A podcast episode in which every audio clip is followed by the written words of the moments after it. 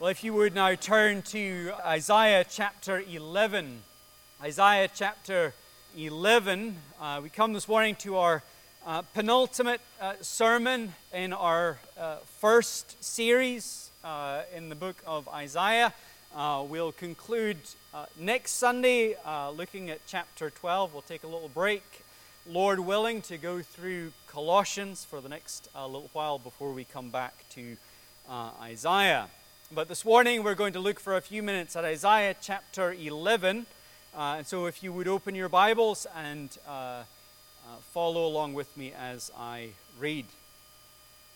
There shall come forth a shoot from the stump of Jesse, and a branch from his root shall bear fruit. And the Spirit of the Lord shall rest upon him, the Spirit of wisdom and understanding, the Spirit of counsel and might, the Spirit of knowledge and the fear of the Lord. And his delight shall be in the fear of the Lord. He shall not judge by what his eyes see, or decide disputes by what his ears hear, but with righteousness he shall judge the poor, and decide with equity for the meek of the earth. And he shall strike the earth with the rod of his mouth, and with the breath of his lips he shall kill the wicked. Righteousness shall be the belt of his waist, and faithfulness the belt of his loins. The wolf shall dwell with the lamb, and the leopard shall lie down with the young goat. And the calf and the lion and the fattened calf together, and a little child shall lead them. The cow and the bear shall graze, their young shall lie down together. And the lion shall eat straw like the ox. The nursing child shall play over the hole of the cobra, and the weaned child shall put his hand on the adder's den. They shall not hurt or destroy in all my holy mountain, for the earth shall be full of the knowledge of the Lord, as the waters cover the sea. In that day the root of Jesse, who shall stand as a signal for the peoples, of him shall the nations inquire, and his resting place shall be glorious. In that day the Lord will extend his hand yet a second time to recover the remnant that remains of his people from Assyria, from Egypt, from Pathros, from Cush, from Elam, from Shinar, from Hamath, and from the coastlands of the sea. He will raise a signal for the nations and will assemble the banished of Israel and gather the dispersed of Judah from the four corners of the earth. The jealousy of Ephraim shall depart, and those who harass Judah shall be cut off. Ephraim shall not be jealous of Judah, and Judah shall not harass Ephraim. But they shall swoop down on the shoulder of the Philistines in the west, and together they shall plunder the people of the east. They shall put out their hand against Edom and Moab, and the Ammonites shall obey them. And the Lord will utterly destroy the tongue of the sea of Egypt, and will wave his hand over the river with his scorching breath, and strike it into 7 channels, and he will lead people across in sandals. And there will be a highway from Assyria, from the remnant that remains of his people, as there was for Israel when they came up from the land of Egypt. Let us pray. Almighty God, our Father in heaven, we pray now for the help of your Holy Spirit, that he would come and help us, that we might rightly read, mark, learn, and inwardly digest your holy word, and all for the glory of Christ. Amen. Amen. Well, as we have come through this first section of the book of Isaiah, from chapter 6 to here, as we have observed Isaiah's ministry, particularly to Ahaz and to the nation of Judah under his reign, we have seen both the dark ugliness of sin and the radiant beauty of God's grace towards the repentant. This has been a section in which we have heard some grim and solemn warnings from God about the devastation that will result from determined rebellion against him. It has been made abundantly clear in these passages that God will not suffer fools, and he will not let the guilty go unpunished. The solemn but vital truth that has penetrated these verses, these chapters, is, in the words of Matthew Henry, as we have quoted before, that nothing is more grievous to the God of heaven than to be distrusted. It has been made clear to us in these passages as God has repeated the same theme time and again. And as we know in Scripture, repetition equals emphasis. God has been emphatically clear in these passages that he will not treat lightly those who refuse to trust his promises and believe his word and put their trust and their hope in him. But as dark as some of these chapters have been, and as grim as some of this has been, in it all there has been a persistent thread of God's grace that has run through all of this. There's been a determination of grace, we could say, that despite the solemnity of these warnings, there has been this hope continually held out for anyone and everyone who puts their trust in God and in his word. This promise that there is forgiveness to be found, there is security to be found.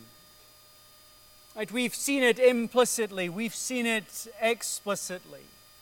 We've heard God's warnings of judgment against the righteous. And we've seen them thrown then into sharp relief by these constant promises of redemption.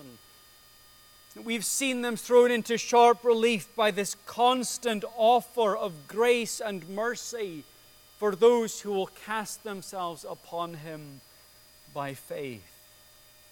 And here, as we come to the end of this first section of the body of Isaiah, as we come to its conclusion here and then in chapter 12 next week, what we find gloriously is that the final word on which this section ends is not maybe, as we would have expected, a final warning of God's judgment, but rather the word that is left ringing in the ears and in the hearts of Isaiah's audience is an extended meditation on the wonders of God's grace.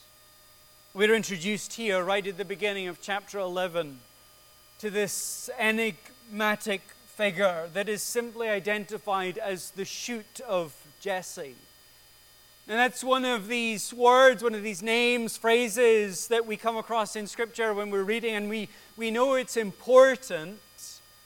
But I think for many of us, its importance is somewhat obscured. And so to understand really what this chapter's about, because all of it is really just exegeting and teasing apart the work of this man, this figure, this shoot of Jesse, in order to understand it, we have to try and get back into the mindset of Isaiah's original audience and ask, well, what did this mean for these 8th century BC Judeans? How did they understand this phrase, the shoot of Jesse? Or even, for that matter, how did they understand Jesse? Who did they understand him to be? Well, we have to be aware, as we begin this chapter, that Jesse's significance in the Old Testament is only ever that he is the father of King David. Jesse is otherwise an unremarkable figure in Scripture. The fame that he is given in Scripture lies simply in the fact that David was his son. Now, keeping that simple fact in mind, this chapter then opens up in a beautiful, incredible way, because with that we realize that everything that Isaiah is speaking of here is only then the fulfillment of what God has promised to David. That's really what Isaiah is referring to here. That is what Isaiah is talking about in this chapter. Now we can imagine how by the time the people of God reached the 8th century BC, God's promises with David would have become something distinctly confusing. Like we're about 250 years after God's covenanting with David. And within those 250 years, things have degenerated to a point where we can imagine that that in Israel and in Judah, even the godly remnant amongst them must have been wondering what on earth has happened to those promises. Do you remember the promise that God made to David? Do you remember that covenant in 2 Samuel 7? It was a beautiful and a wonderful elaboration on what God had said before. We know how the covenants build on one another throughout the Old Testament. And every one of them expanding and elaborating on the one before, so that by the time we come to 2 Samuel 7, and God promises to his people that he will bring from David a son to establish this kingdom, that he's talking about that kingdom that he first promised to Abraham, that was, we just read, repeated to Jacob.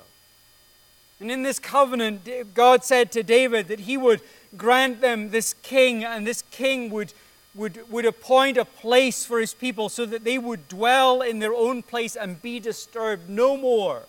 And violent men shall afflict them no more as formerly. He went on and said that God said to David, I will raise up your offspring after you, who shall come from your body, and I will establish his kingdom. He shall build a house for my name, and I will establish the throne of his kingdom forever. But as the Judeans in the 8th century BC looked around, this promise must have only served to exasperate their pain and their confusion. Where on earth was this kingdom that God had promised repeatedly to his people? The kingdom now lay shattered, divided into two parts, the northern kingdom of Israel and the southern kingdom of Judah. Far from finding rest from all their enemies, they are threatened by the prospect of this imminent Assyrian invasion, which pain upon pain we have seen God say was coming from his very hand. He was the one calling them to come against his people. How does this all fit together? How were the people of God to understand these covenant promises? There is no doubt God was not bluffing when he threatened to summon the Assyrians to defeat Israel and Judah for their prideful resistance to the gospel. Right? God has been emphatically clear. Because of the rampant disobedience in Israel and Judah, the enemies of God's people will come and they will devastate the land.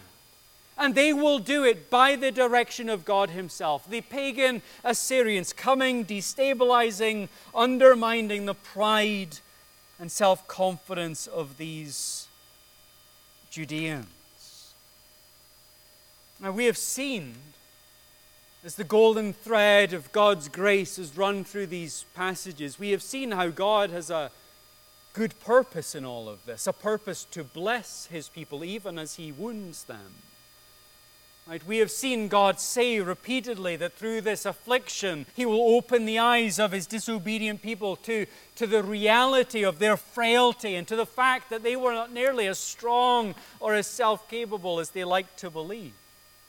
We have seen God be crystal clear in these passages that there was nothing gratuitous about what he was about to do to his people. This was not God losing his temper with them, but this was God, as a loving father, chastising his people, bringing, as the Puritans would say, wounds of grace into their lives, that they might be led to repentance and faith.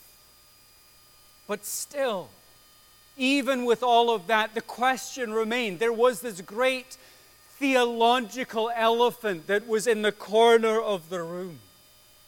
How can any of this be squared with the covenant promises that God has made with his people? And specifically, how can it be squared with the promise that God made to David?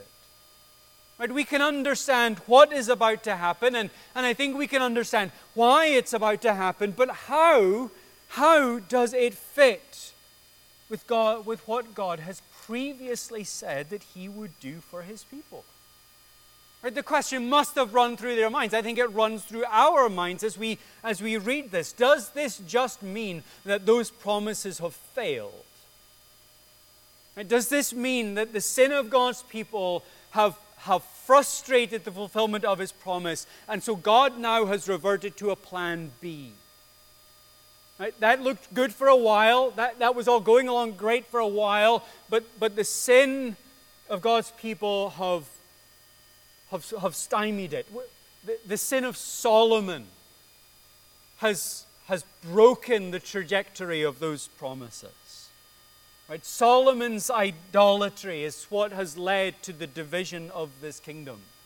It was Solomon's idolatry that breached the dam and laid the groundwork for the spiritual descent, the fruit of which Israel and Judah are now reaping. So is that it? Was Solomon's sin so great that it put a stop to the redemptive purposes of God, and now he has had to come up with another plan? It's how it appears, but of course it can't be true. Right? And the godly remnant must have known that it couldn't be true. All of God's people have known that the Word of God is unbreakable. And they have known that the promises of God are sure and certain. Right? We have it, I think, beautifully encapsulated in our doctrine of providence that our shorter catechism summarizes in question 11. God's works of providence are his most holy, wise, and powerful, preserving and governing all his creatures and all their actions. And that is not something you understand that the Westminster Divines invented. This is the testimony of Scripture. It is something that all of God's people have known throughout all of redemptive history, that God is powerful and he preserves and he governs all his creatures and all their actions. It's what we're seeing in the story of Jacob and Esau. God even using heinous sin to bring about good for his people. As Dr. Lawson has said in our study on the attributes of God, it is one of the foundational premises of our faith that God never learns anything. And God has never learned anything. So if we know all of that, then how does this fit together? Well, here I think we are told. The promises that God gave to David were not fulfilled in Solomon, clearly. And they were not fulfilled in any of the other kings that came from him. But here we're told that that is not just because of their sin, but rather it is because none of those merely human kings could ever fulfill these promises. In order for what God had promised to be fulfilled, they needed more than just a man. Now, no doubt when David heard the promise that God gave to him, he and virtually everyone after him would have thought that the promise that God was making was relatively simple. That he was talking about peace within the physical land of Canaan. Right? The seemingly plain understanding of what God says to David is that he will quiet their political enemies, that he will strengthen their borders, that he will keep them safe from the attacks of nefarious kingdoms. It would seem on one sense that the promise that God gave to David is one that is wholly fitting for the July the 4th weekend, that he was promising to give him life, liberty, and the pursuit of happiness. That the people of God would be able to dwell at peace within the borders of the land into which Joshua had led them. But here, into all of this confusion and turmoil and questioning and doubt and uncertainty, here God comes and he explains through Isaiah just what the promised son of David, this shoot of Jesse, would actually do. And as he comes and as he explains it here, we realize that this was not only something that these kings did not do, it was something that they could not do. Right here, God opens up this promise. He unpacks that promise to David for us, and he shows us its true nature, and he shows us that it is far greater than anything any normal king could accomplish. this descendant of Jesse, this offspring of David, this son of David, God says he will come as this promised righteous king. And he will establish a kingdom that goes far beyond anything that any of them could have ever comprehended, even in their wildest dreams. But look at what God promises here. We don't have time to unpack every allusion and illustration that is used here. But taking it at the 36,000 foot view, we understand that what is being promised is that this king will bring a final and full defeat of all of the enemies of God's people. By the power of God, this king will lead a glorious defeat in which all of his and our enemies will be utterly defeated, never to afflict the people of God again. This promised son will gather in all of his people, and he will bring them into this perfect kingdom, and they will dwell under his perfect and righteous rule. His people will be no longer burdened by sin, by pride, by self-reliance, but they will be free to live under the rule of this holy, benevolent king.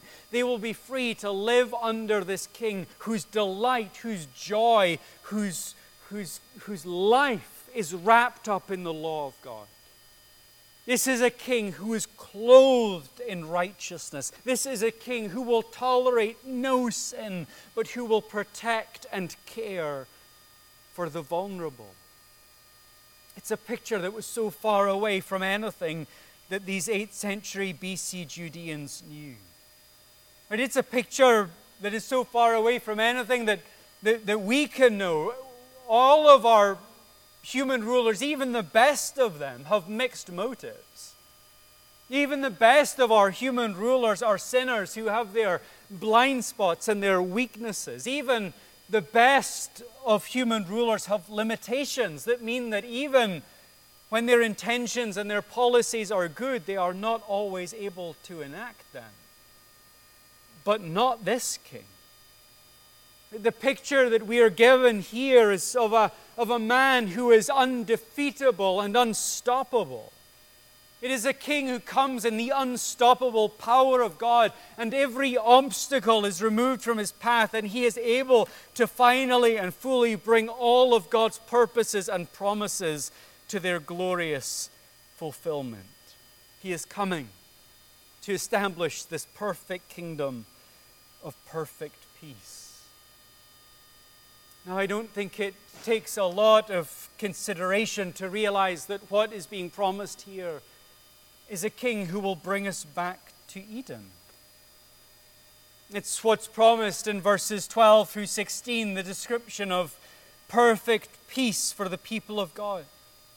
It's the realization of 2 Samuel 7:10, this promise that the people of God will be disturbed no more and violent men shall afflict them no more as formerly. It is the promise that the Cains of this world shall fall before the justice of God, that the Ahazes of this world will be brought to account for their transgression of the law of God, that the wicked will be confronted by the perfect, terrifying righteousness of God, and the people of God will be brought in to find this rest that they so desperately crave.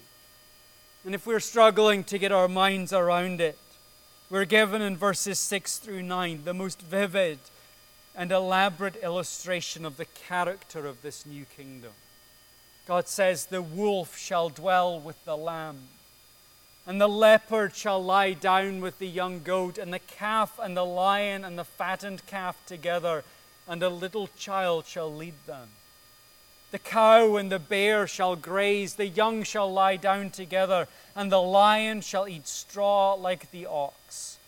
The nursing child shall play over the hole of the cobra, and the weaned child shall put his hand on the adder's den.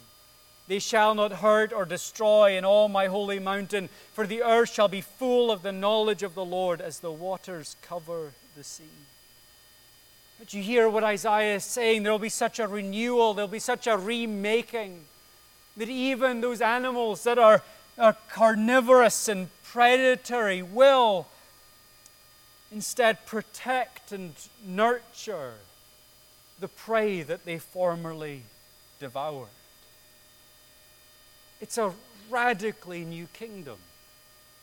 It's a return to Eden. It's a paradise rediscovered. And when we see it like that, we realize that those promises that God had given to David, really they had nothing to do with the physical land of Canaan.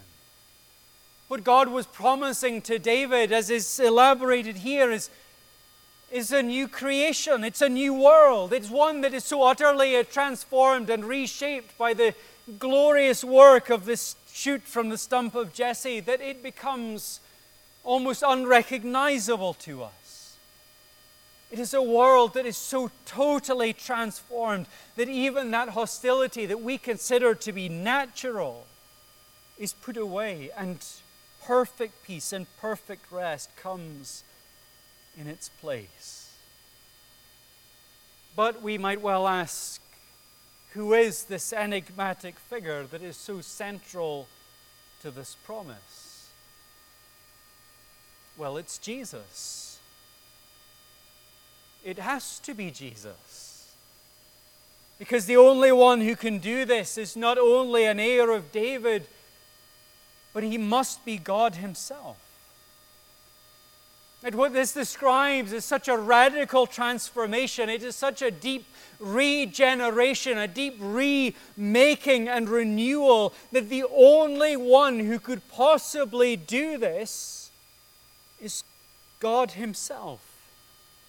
And in the incarnation of our Lord Jesus, we see God himself come to fulfill his promise and to do what those merely human kings could never do. It's what Paul writes in Colossians 1:19, where he speaks of Jesus descended from David through his adoptive father Joseph. Paul writes, "For in him all the fullness of God was pleased to dwell, and through him to reconcile to himself all things, whether on earth or in heaven, making peace by the blood of his cross." What's Paul talking about in Colossians 1:19? He's talking about Isaiah 11. He is talking about Jesus come as this shoot from the stump of Jesse. He's talking about God incarnate. What did Jesus come to do?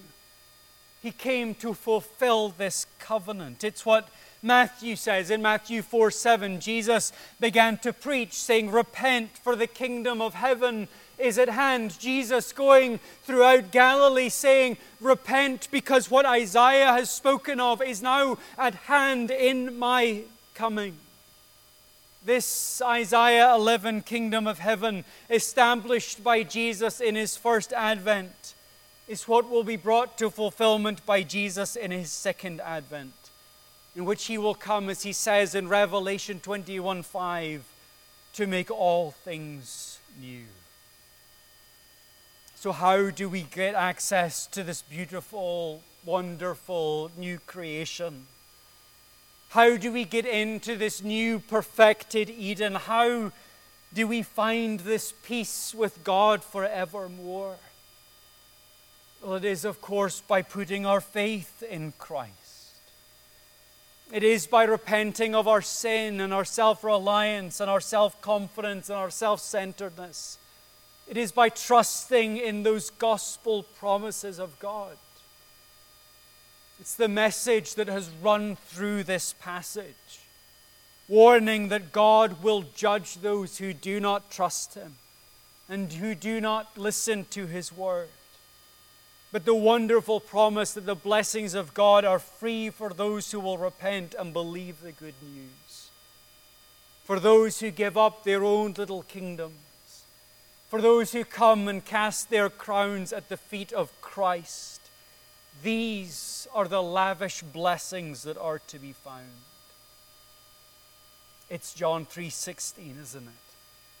"For God so loved the world that he gave his only begotten Son, that whosoever believes in him will not perish, but will be granted eternal life." Christian, this is your hope. This, in Isaiah 11, this is the celestial city that sits on the horizon of your life. This is the paradise to which you are going, to which God will bring you safely. If you have not yet put your faith in Christ, do it now. And you too will be welcomed in to find rest with us under the rule of this righteous King. Let us pray. Our Father in heaven, we thank you for your word that comes to us with so many different ways of describing the same beautiful reality. We thank you that in your grace, in your condescension to us, you rotate the diamond of the gospel that we might see the many facets of its gospel, of its beauty, and that we might run to Jesus. Father, we thank you for this description of his kingdom. And we look forward to that day when he comes to make all things new. And he will bring such a radical peace that even the predators will lie down with their prey. Oh Lord, we long for that day. We pray that in the meantime that you would fix our hearts upon it, that you would set our eyes upon that celestial city, and that we would move forward characterized by this gospel hope. Father, we pray it all in Jesus' name. Amen.